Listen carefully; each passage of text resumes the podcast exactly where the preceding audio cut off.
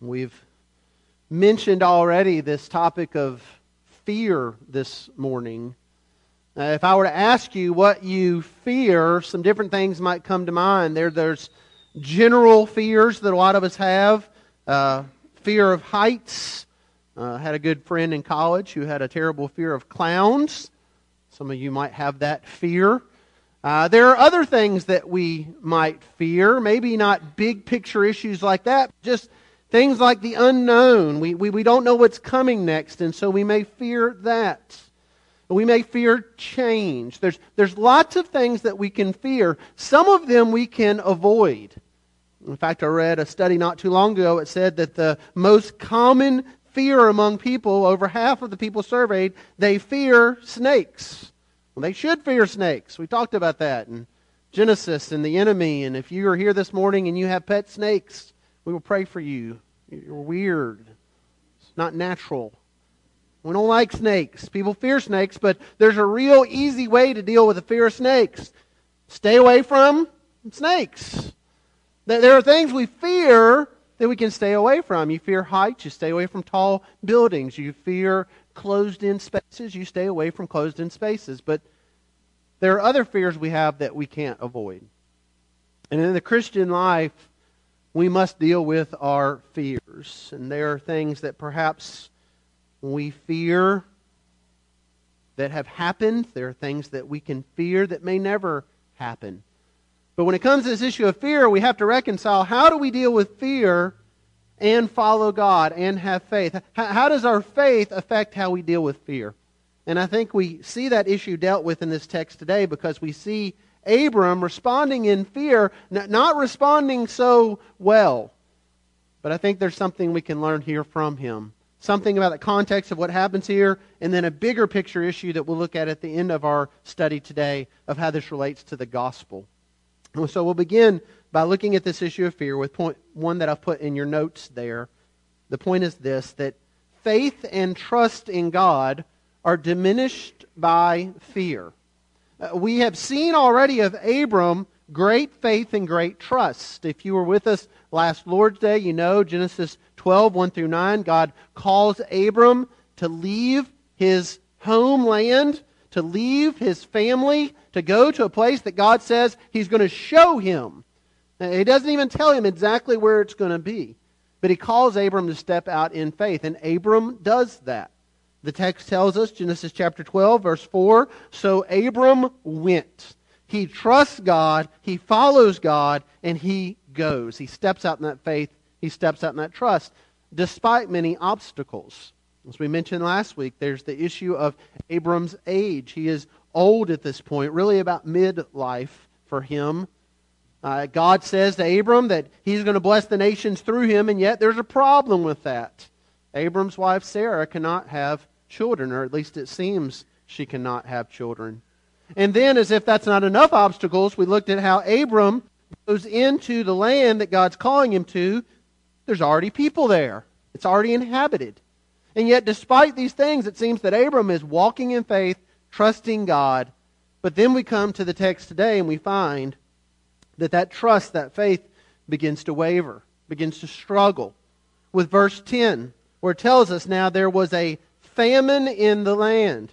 So Abram went down to Egypt to sojourn there, for the famine was severe in the land. Now, we don't know uh, if God told Abram to go specifically to Egypt. We don't know if, if God called him to do that. I think that the indication of the text here is that Abram is responding to fear because we'll see him respond to it more as he gets to Egypt.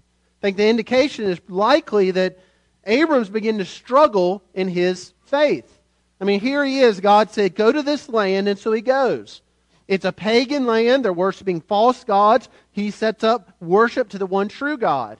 And now there's a famine. Now there aren't resources. And I think what we see here is Abram's faith begins to waver. Uh, he is doubting God in this area of provision. God has said he's going to bless him greatly. And perhaps Abram at this point is wondering, well, God, how's, how's that going to happen when I can't even feed my family. And so Abram looks for provision and he finds it in Egypt. But in doing that, I think we have an indication here that Abram's not trusting God to provide for him. And we see that as a theme throughout the scripture. We see that as a theme in our lives that oftentimes when, when we struggle, specifically with provision, when things aren't there that we want to be there, that we expect to be there, rather than stop and wait on God, we seek to make provision for ourselves. A lot of times we think that we know better than God. We think that God is somehow maybe holding something back from us, that we have to make our own way. And so we look there in creation. God says to Adam and Eve, You can have of any tree in this garden. This is provision for you, but this tree is for protection. You're not to eat of it, lest you should die. What does the enemy say? He says, Oh no, there's something here God doesn't want you to have. There's something here God's holding back from you. You, you. you need to take this for yourself. And so what do Adam and Eve do? They, they then take of that tree. They don't trust in God for his provision. They seek to make their own way. And I believe that's what we see here with Abram. Rather than stopping and waiting and trusting in God, he's going to find provision for himself. We think that's what we see in our lives as well. Now, how often do you just stop and wait on God? We are conditioned to act. We are conditioned to do something. Most of us don't like to sit still for long. And so the whole idea of just stopping and waiting for God to provide, well, that's against our nature sometimes. And yet I believe that's exactly what it is God calls us to do over and over and over again through His Word. And we have to be very careful, Christian, because so often we, we think we know the right way. That tree looks good. Egypt's where the food is. And yet the Scripture tells us, Proverbs 14, verse 12, there's a way that seems right to a man, but it leads to death. Oftentimes we, we think making our way, carving our own path, that we're, we're going to get what we need, but so often we find ourselves far from where it is God intended us to be, and far from the place that He has called us to. And so we see here in Abram the need for us to trust God for His provision. Because Abram struggles with that. Not only for provision, Abram struggles to trust God to protect him. As he goes now into Egypt, he looks to his wife Sarah and he says, Listen, I, I know that you're beautiful in appearance. And this is going to be a problem for us. Because we're going to get down there, and, and I know about these Egyptians. They're going to see your beauty, and they're going to want to take you to be part of their harem, take into the Pharaoh's house as a wife of his. And that's not going to be good for me. Because they're going to kill me. We see Abram here doesn't seem real concerned about Sarah. He's very concerned about himself. In fact, he even notes, they'll kill me, they'll let you live. You're going to be okay, but I'm not. And that's not good. And so Abram makes this plan with Sarah that to tell others that she's his sister. Now, we, have looked at this a little bit as we've looked at the genealogies, and at this point in salvation history, there was a lot of intermarrying in families. And in fact, uh, Abram and Sarah, uh, she was his half sister. We'll come to see that in Genesis chapter 20. They shared the same father. And so Abram here is, he's not really telling a lie, but he's certainly not revealing the whole truth. Aren't you glad we don't struggle with that at all? You know, Abram doesn't go into this situation and in fear go, well, I'm just going to concoct this whole big story and make up this whole big lie. No, he, he takes articles of the truth and he just kind of massages them to his own benefits. Again, does that sound familiar at all? I mean, so often we'll go into a situation, we'll think, well, well I'm not going to lie, but you know, also don't have to tell them everything. I don't want to hurt their feelings. I don't want to make things worse. We have all these reasons for it, but we just, rather than disclosing, we kind of deceive by not revealing what is really true. And that's what Abram does here. He's not trusting God to provide, and he's certainly not trusting God to protect him. And so he goes into this situation, and rather than offering full disclosure and saying, This is my wife, but God's going to protect us. You can't do anything to us. He goes into the situation and he deceives and he says it's his sister. And sure enough, the princes of the Pharaoh take her into their house. And notice what happens to Abram. Things go really well with him. It, it seems here that this faithless man gets rewarded and gets blessed. It says that the Pharaoh, in exchange for Sarah, deals well with Abram. Gives him sheep, oxen, male donkeys, male servants, female servants, female donkeys, camels. This, this is pretty good for Abram. He, he gets some good things here. So here you have one who, who's not trusting God who's making a bad decision, and yet they get rewarded for that. Again, does that sound familiar? I mean, do you ever look out at the world and you see those who aren't walking with God, who aren't trusting God, and yet it seems like things are really going well for them? And then you're trying to exercise faith and trust and follow, and maybe things aren't going so well for you, and you look and go, Well, Lord, this doesn't seem to make a lot of sense. The equation's not working for me. Well, what you see here, and I think what we often see in those situations is yeah, faithlessness may still be rewarded for a season. But what Abram is doing here is settling for far less than what God has promised him. The, the yield of his fear, the result of his fear and faithlessness, is far less than the reward that God has for him. God has said to Abram, Abram, I'm going to bless the nations through you. That goes back to a promise he made in Genesis 3:15. The Messiah is ultimately going to come through Abram. And what is Abram settling for? He settles for some livestock and some servants. He settles for far less than what it is God has for him. And friends, I think that so often we do the same. We struggle to have faith. We struggle to trust if God really knows best. And we think we've got to carve our own path, we've got to make our own way, and we get our livestock and our stuff together and we're kind of happy. We feel like things are well, and yet we are where Abram is. We're not where we should be. And God is still in control. And God has a different plan. And God will take us from those things to put us exactly where He wants us. And that's what we see here because Abram's not going to thwart the plans of God. What we see in point two, I'll put in your notes in this text is this that God is faithful even when we lack faith. God has promised to make Abram a great nation. God has promised that through Abram the Messiah is going to come. That, that's in jeopardy now. Uh, specifically, we'll find out as we continue in Genesis that God says to Abram, It's from you and Sarah that I'm going to provide a child. And from this child, I'm going to bless the nations. And ultimately, the Messiah is going to come from this union. What's the problem there? Well, the problem is that Abram has now exchanged his wife to another man and says, You can have her, and I've got this stuff. It would seem God's plans in great jeopardy. And yet, friend, God's plans are never in great jeopardy. Because God's plans don't rest on us, they rest on God. And when we lack faith, when we don't have faith, when we are unfaithful, when we are faithless, God is still faithful. And that is what we see very clearly in this text because Abraham or Abram's going to respond and see that God's going to do exactly what God promised to do. God had promised Abram already that he was going to curse those who dishonored him. Pharaoh is dishonoring him. Pharaoh doesn't know he's dishonoring him.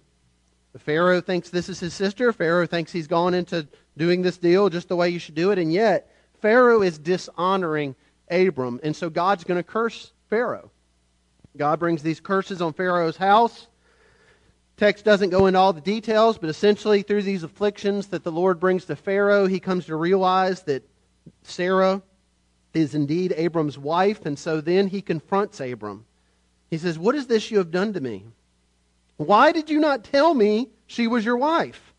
Why did you say she is my sister so that I took her for my wife? Now then, here, here's your wife. Take her and go. Pharaoh looks at this situation and says, I don't want to have anything else to do with this. You take her and you leave. Now, consider this moment.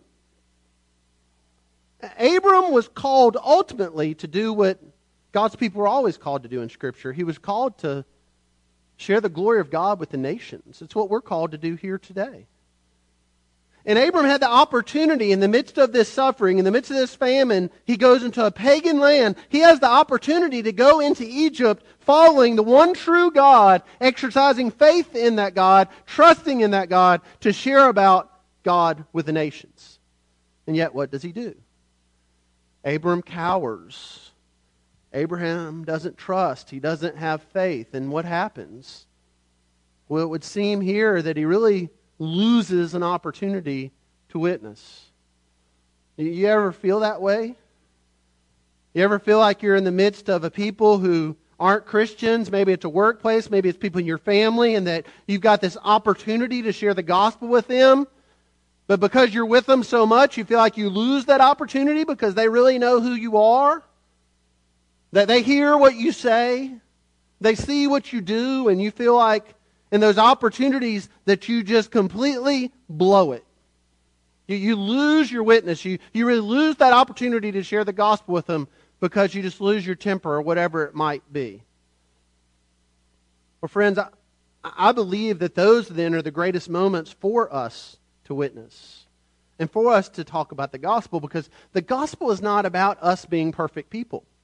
The gospel is not about us having our act together. The gospel is not about us being good, moral people. The gospel is about God saving those who are lost and redeeming them for himself. The gospel is about God taking those who lack faith, and because he is faithful, he secures us in a relationship with him through Christ. And so, in those moments when we feel like we've lost that chance, that is a great chance. Uh, I know personally as a parent, I have a lot of opportunities to share the gospel with my children because I lose it a lot. Maybe that's just me. I'm sure none of you ever have. But sometimes I cross the line, I lose my temper, I yell, I find myself doing the very thing that I just preached on not to do when I get home, and then I do it. But in those moments, it's an opportunity to look to my kids and say, you know what? Daddy blew it. Daddy sinned. But the good news of the gospel is that Jesus went to the cross for daddies who were going to lose their temper with their kids. It doesn't excuse the behavior, but it puts it into the context of the gospel that, that Christ has gone to the cross for us and for our sin. And friends, we are all in desperate need of redemption. And in those moments when we blow it, in those moments when we lack faith, those are excellent moments to put the spotlight on God, the one who truly is faithful even when we are not. And so often we are not.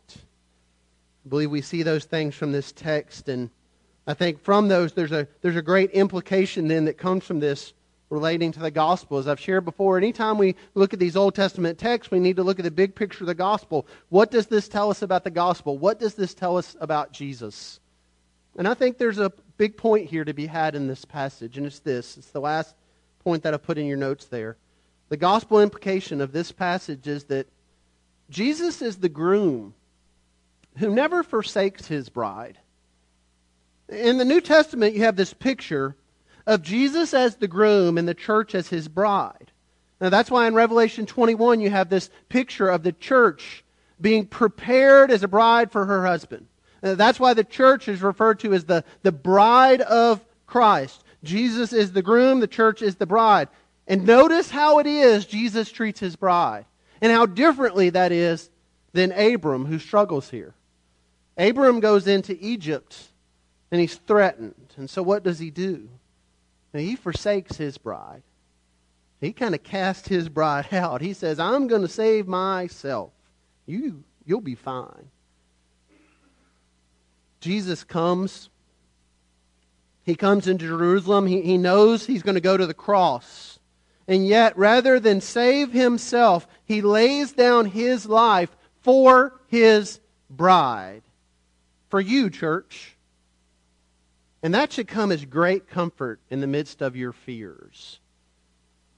Because there is one who holds you in his hand. And there is one in whom we can rest, and we need not have any fear.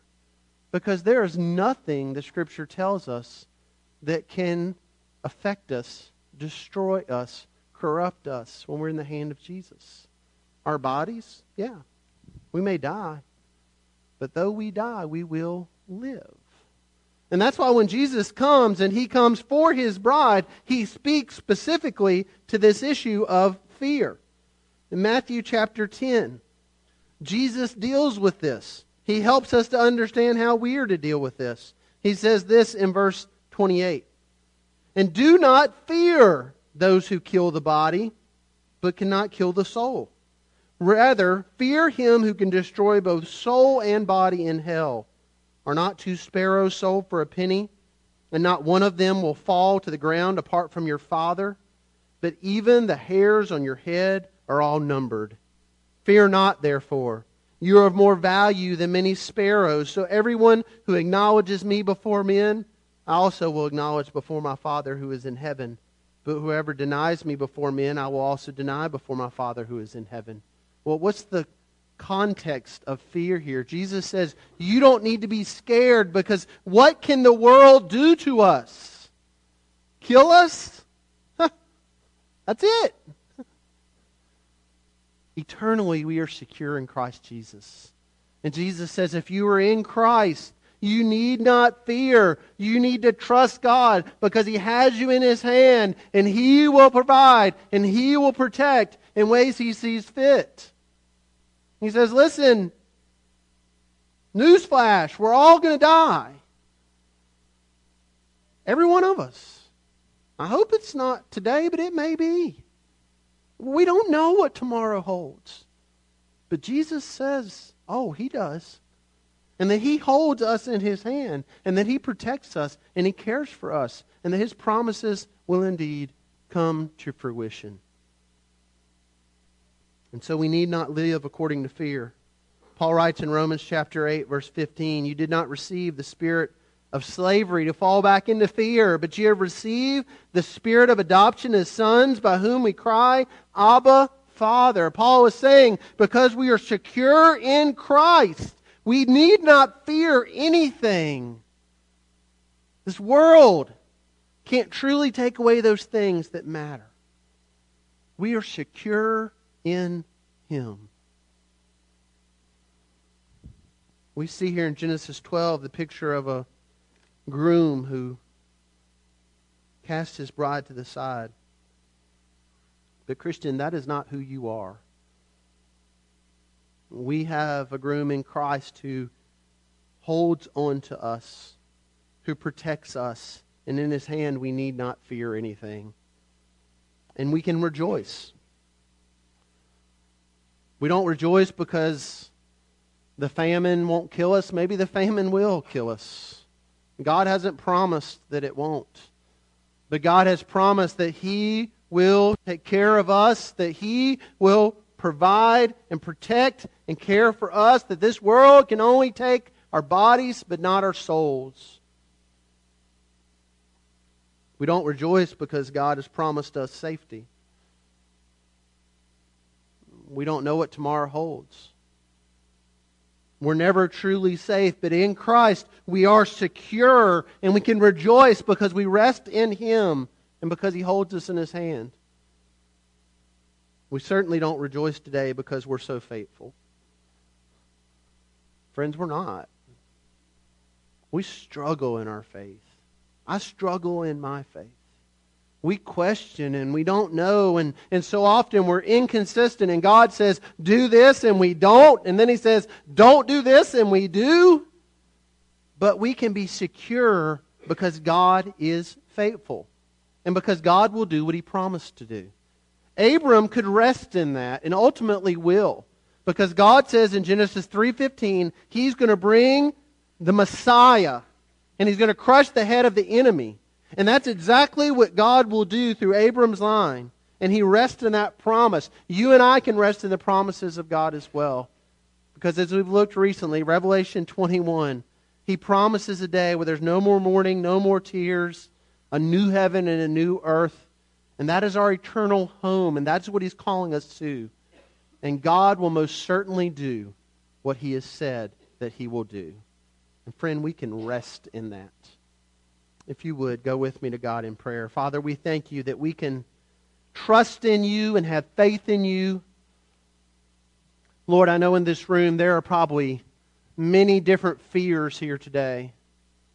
I'm sure there are many things that have brought worry and anxiety and doubt and fear into the hearts and minds of this congregation. But Lord, we thank you that your word reminds us that we need not fear these things. That ultimately, our faith does not rest on this world. Our faith does not rest in comfort. Our faith must rest in you and in the gospel. That Jesus promised us that there would indeed be suffering, but that we are secure in him. Father, I pray for any of this Lord's Day who's not secure in Christ, any who is trying to carve their own path, make their own way, any who stand separate from you today under the condemnation of your wrath for their sin. Father, that through your Spirit you might call them to faith and repentance. Father, I pray for those that you're calling to be a part of our church family. I pray for those who perhaps this morning they're having to deal with some fears. And in these moments, they simply need to go to you and repent and trust and believe. Whatever it is, Lord, I pray that we would respond as you lead us during this time of invitation. We pray for this in Christ's name. Amen.